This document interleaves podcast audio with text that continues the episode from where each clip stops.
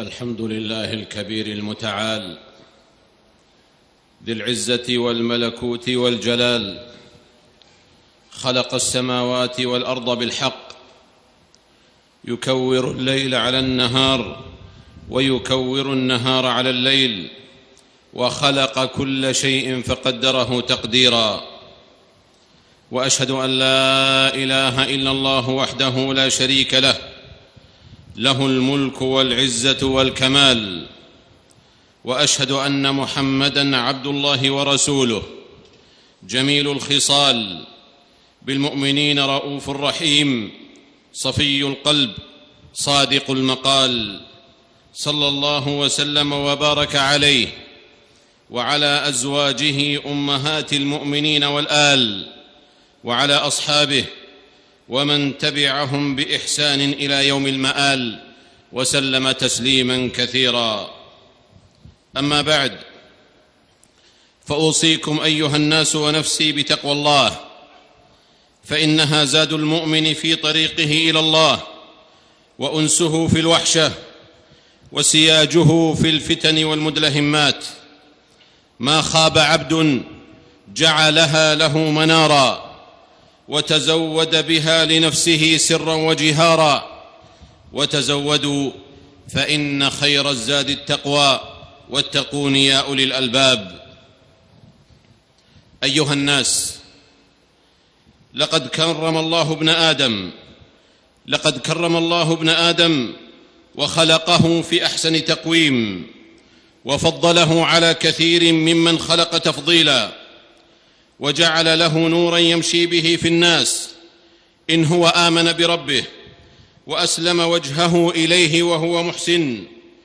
فيزداد بإسلامه شرفا وكرامه لتكون له حقوق وواجبات من إخوانه. ويكون لهم ويكون لهم حقوق وواجبات منه. وإن من أهم الواجبات والحقوق لكل مسلم على أخيه المسلم. ألا يعتدي عليه ألا يعتدي عليه ولا يتجاوز حد الله فيه إذ لكل مسلم حق في حفظ ضروراته الخمس هي الدين والنفس والمال والعرض والعقل والنسب. انطلاقا من قول الصادق المصدوق صلى الله وسلم عليه كل المسلم على المسلم حرام دمه وماله وعرضه. رواه مسلم. فلا تعتدي على مال أخيك المسلم بسرقة أو غصب أو أكل بغير رضا منه وطيبة نفس ولا على عرضه بقذف أو انتهاك له ولا على عقله بتسليط فكر يخرجه عما أوجب الله عليه أو بإيقاعه في المسكرات والمخدرات والكيوف. التي تعبث بعقله الذي كرمه الله به ولا تعدت ولا تعتدي على دمه الذي حرمه الله إلا بالحق والا تلحق به نسبا ليس منه أو تنسبه إلى غير أهله.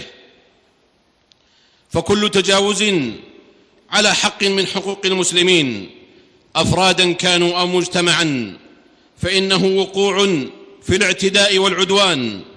الذي نهانا الله عنه بقوله ولا تعتدوا إن الله لا يحب المعتدين. وعليه عباد الله فإن أي نوع من أنواع الاعتداء صغيرا كان أو كبيرا على حقوق المسلمين ليعد عدوانا اثما وتجاوزا لحدود الله يشترك فيه المعتدي ومن كان عونا له. قل عددهم أو كثر.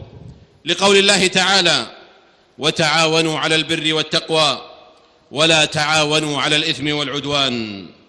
وقد حذر النبي صلى الله عليه وسلم وقد حذر النبي صلى الله عليه وسلم كل من أعان على الاعتداء على العقل فقال صلوات الله وسلامه عليه لعن الله الخمر وشاربها وساقيها وبائعها ومبتاعها وعاصرها ومعتصرها وحاملها والمحمولة إليه وآكل ثمنها. رواه أبو داود والحاكم.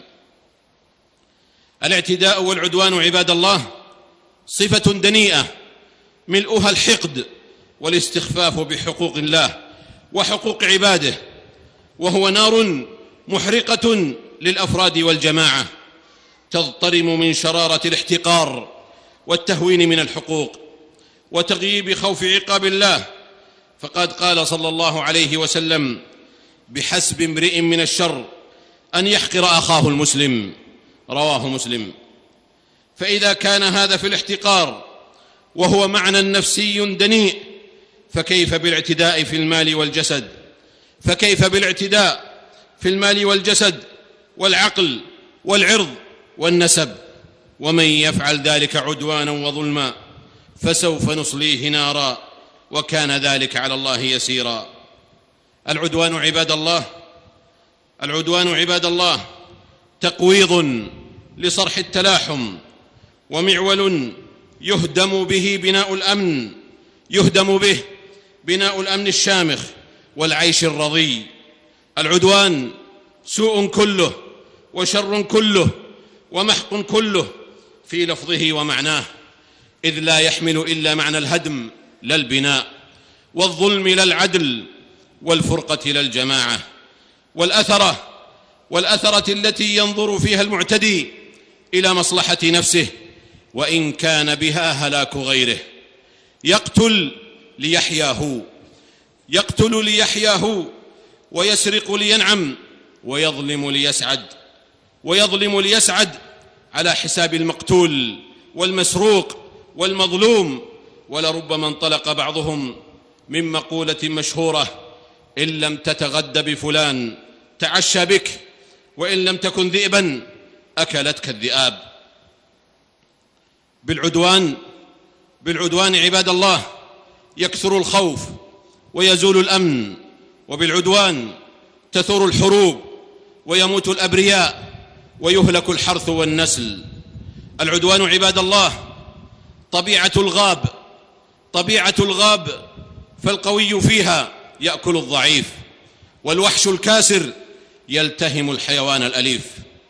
ولما كرم الله بني آدم حرم عليهم أن ينزلوا بأنفسهم منزلة البهائم التي لا عقل لها ولا عدل. ولولا أن الإنسان يغيب وعيه ويغفل فلا يستحضر عظمة خالقه وأنه عزيز ذو انتقام. لما سب هذا ولا أخذ مال هذا ولا قاتل هذا. غير أن غياب هذا الوازع لن, لن يعفي كل معتد من عقوبة الله وغضبه. على من تجاوز حدوده واعتدى على حدود الآخرين. ولما حرم الإسلام الاعتداء والعدوان حرم كل وسيلة تدعو إليه. صغيرة حرم كل وسيلة تدعو إليه. صغيرة كانت أو كبيرة.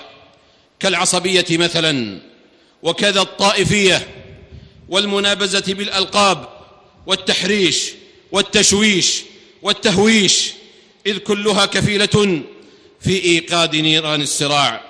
إذ كلها, إذ كلها كفيلة في إيقاد نيران الصراع. والحروب المدمرة فإن النار بالعيدان تذكى وإن الحرب مبدأها كلام. فإن الحروب بيادة فإن الحروب بدايتها تعصب وانتشاء ونهايتها هلاك ودمار. وقد روى البخاري في صحيحه أن السلف كانوا يستحبون أن يتمثلوا عند الفتن بأبيات امرئ القيس. الحرب أول ما تكون فتية. تسعى بزينتها لكل جهول حتى إذا اشتعلت وشب ضرامها ولت عجوزا غير ذات حليل. شمطاء يكره لونها وتغيرت مكروهة للشم والتقبيل. لذا أمر الله بالعدل لذا أمر الله بالعدل والإحسان ونهى عن الظلم والعدوان ليحيا الناس حياة كريمة. ملؤها الوحدة والتآخي والشعور بحق كل تجاه الآخر. وأي تفريط تقع فيه الأمة فسيحرش الشيطان بينها ويذكي نار العدوان والقهر والبغضاء وسفك الدماء والإفساد في الأرض وجعل أهلها شيعا. يستضعف بعضهم بعضا ويلعن بعضهم بعضا. ولهذا قال شيخ الإسلام ابن تيمية رحمه الله المؤمن إن قدر عدل وأحسن إن قدر عدل وأحسن وإن قهر وغلب صبر واحتسب. كما قال كعب بن زهير أمام النبي صلى الله عليه وسلم ليسوا مفاريح إن نالت رماحهم يوما وليسوا مجازيعا إذا نيلوا.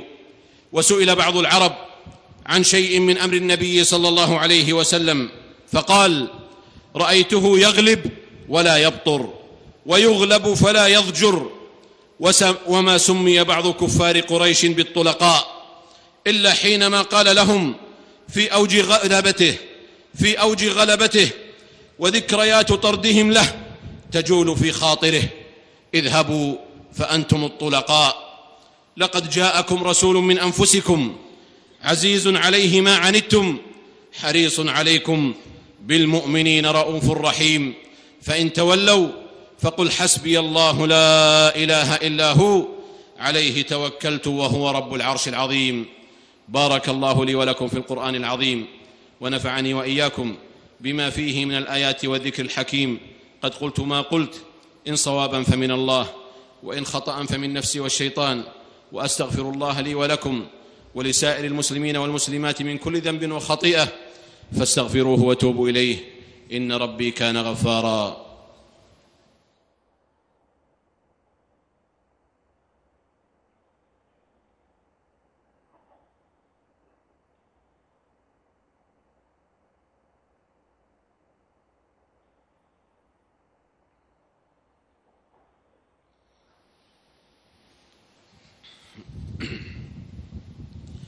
الحمد لله على إحسانه. والشكر له على توفيقه وامتنانه. أما بعد فاتقوا الله عباد الله واتقوا العدوان والاعتداء ايا كان لونه فإنه لا يأتي بخير.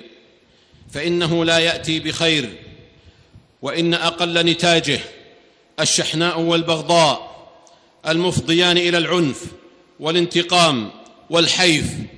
وتلك لعمر الله كلها ظلمات بعضها فوق بعض لا يزيحها إلا التواضع لله ولحكمه وحدوده وحفظ حقوق الآخرين. فقد قال صلى الله عليه وسلم إن الله أوحى إلي أن تواضعوا حتى لا يفخر أحد على أحد حتى لا يفخر أحد على أحد ولا يبغي أحد على أحد. رواه مسلم. ثم اعلموا يا رعاكم الله. أن شأن العدوان عظيم وأن الاستهانة به شر مستطير يصل إلى حد كبائر الذنوب المقرونة بلعن أو حد في الدنيا أو عقوبة في الآخرة.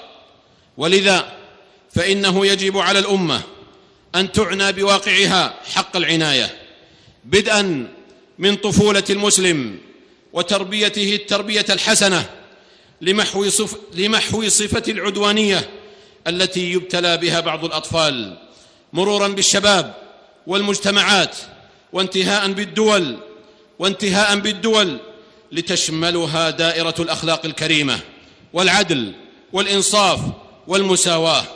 وحتى نجعل العدوان والاعتداء خلف ظهورنا في كل شأن من شؤون حياتنا حتى في علاقة المرء بربه حتى في علاقة المرء بربه إذ ينبغي أن تكون خالية من الاعتداء كما قال جل شأنه ادعوا ربكم تضرعا وخفية إنه لا يحب المعتدين وهو تجاوز الحد في الدعاء بالتكلف عن المأثور ورفع الصوت والسجع في الدعاء إذ كل ذلكم من الاعتداء الذي نهينا عنه.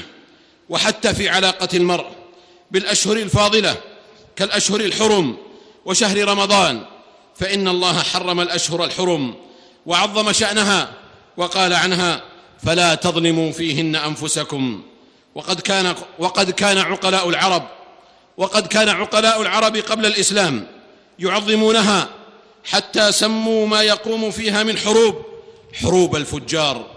كما أن من الاعتداء والعدوان عباد الله إسقاط هيبة شهر رمضان المبارك.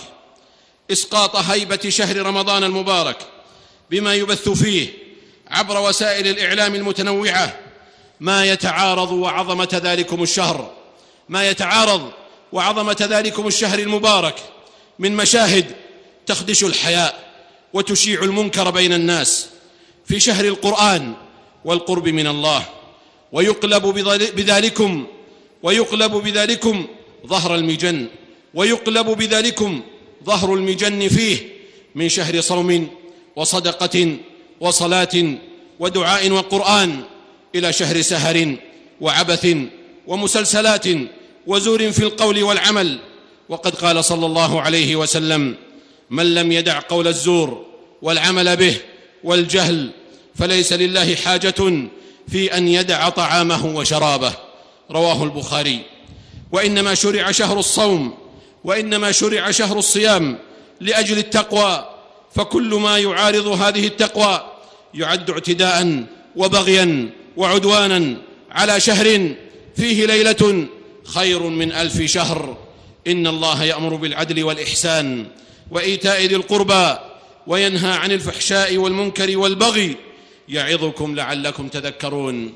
هذا وصلوا رحمكم الله على خير البرية وأزكى البشرية محمد بن عبد الله صاحب الحوض والشفاعة. فقد أمركم الله بأمر بدأ فيه بنفسه وثنى بملائكته المسبحة بقدسه وأيه بكم أيها المؤمنون فقال جل وعلا يا أيها الذين آمنوا صلوا عليه وسلموا تسليما اللهم صل وسلم وزد وبارك على عبدك ورسولك محمد صاحب الوجه الأنور والجبين الأزهر وارض اللهم عن خلفائه الأربعة أبي بكر وعمر وعثمان وعلي وعن سائر صحابة نبيك محمد صلى الله عليه وسلم وعن التابعين ومن تبعهم بإحسان إلى يوم الدين وعنا معهم بعفوك وجودك وكرمك يا أرحم الراحمين. اللهم أعز الإسلام والمسلمين. اللهم أعز الإسلام والمسلمين. اللهم أعز الإسلام والمسلمين. واخذل الشرك والمشركين. اللهم انصر دينك وكتابك وسنة نبيك وعبادك المؤمنين. اللهم فرج هم المهمومين من المسلمين ونفس كرب المكروبين واقض الدين عن المدينين واشف مرضانا ومرضى المسلمين برحمتك يا أرحم الراحمين. اللهم آمنا في أوطاننا وأصلح أئمتنا وولاة أمورنا واجعل ولايتنا في من خافك واتقاك واتبع رضاك يا رب العالمين. اللهم وفق ولي أمرنا لما تحبه وترضاه من الأقوال والأعمال. يا حي يا قيوم اللهم أصلح له بطانته يا ذا الجلال والإكرام. اللهم بلغنا رمضان اللهم بلغنا رمضان اللهم بلغنا رمضان وبارك لنا فيه واجعلنا فيه من عتقائك من النار. يا رب العالمين يا ذا الجلال والإكرام اللهم اجعل مواسم الخيرات لنا مربحا ومغنما وأوقات البركات والنفحات لنا إلى رحمتك طريقا وسلما. اللهم انصر إخواننا المستضعفين في دينهم في سائر الأوطان. اللهم انصرهم على عدوك وعدوهم عاجلا غير آجل. يا ذا الجلال والإكرام. ربنا آتنا في الدنيا حسنة وفي الآخرة حسنة وقنا عذاب النار. سبحان ربنا رب العزة عما يصفون وسلام على المرسلين. وآخر دعوانا أن الحمد لله رب العالمين.